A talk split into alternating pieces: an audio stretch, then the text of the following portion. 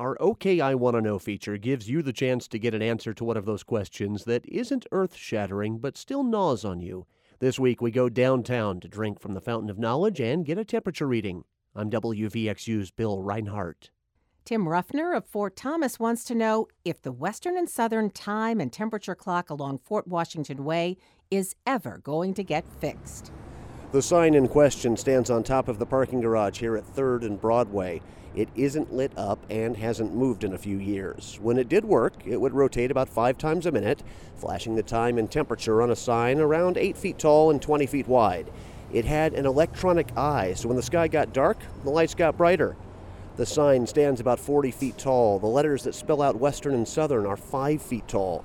The site itself is historic. It's where the gunpowder was stored for Fort Washington, which was the Army's headquarters for the Northwest Territory. The fort itself is also remembered in the name of nearby Fort Washington Way.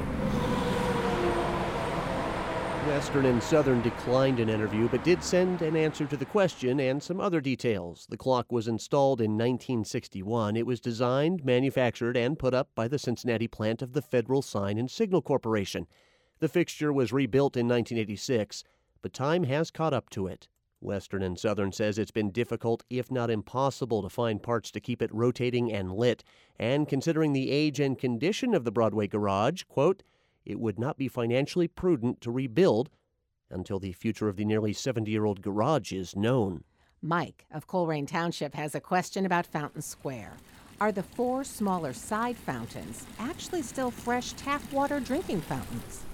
It's one of Cincinnati's original icons, and while many may refer to it as the Fountain Square Fountain, the real name is the Tyler Davidson Fountain. The woman at the top is the genius of water.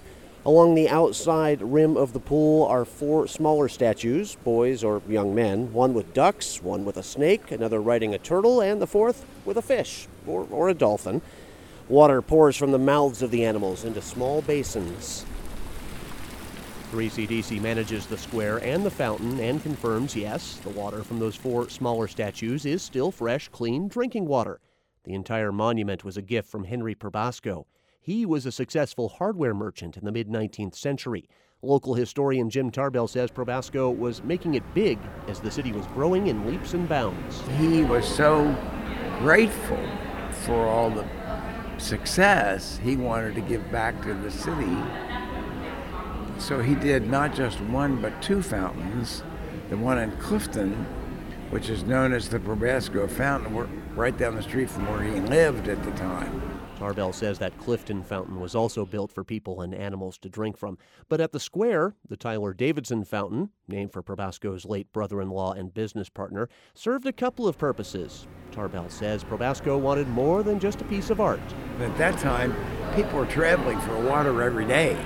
So having uh, a centerpiece, I mean literally and figuratively, uh, you know, in the heart of downtown, uh, where most of the people are living, and having it being able to service them not just visually and artistically, but practically by having water right there at their doorstep, it made so much sense. The city accepted the fountain as a gift, but there were conditions, including The city will maintain said fountain in complete order and forever supply the drinking conduits thereof with pure drinking water for the free use of all who may resort thither at any hour of the day or night. Thank you, Tana Weingartner.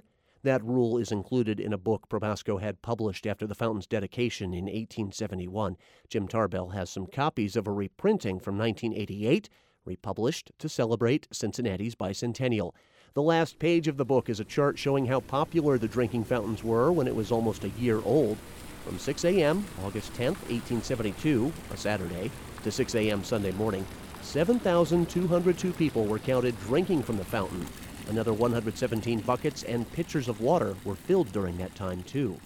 If you have a question and your search has come up dry, ask OK I Want to Know at WVXU.org. Bill Rinehart, 91.7 WVXU.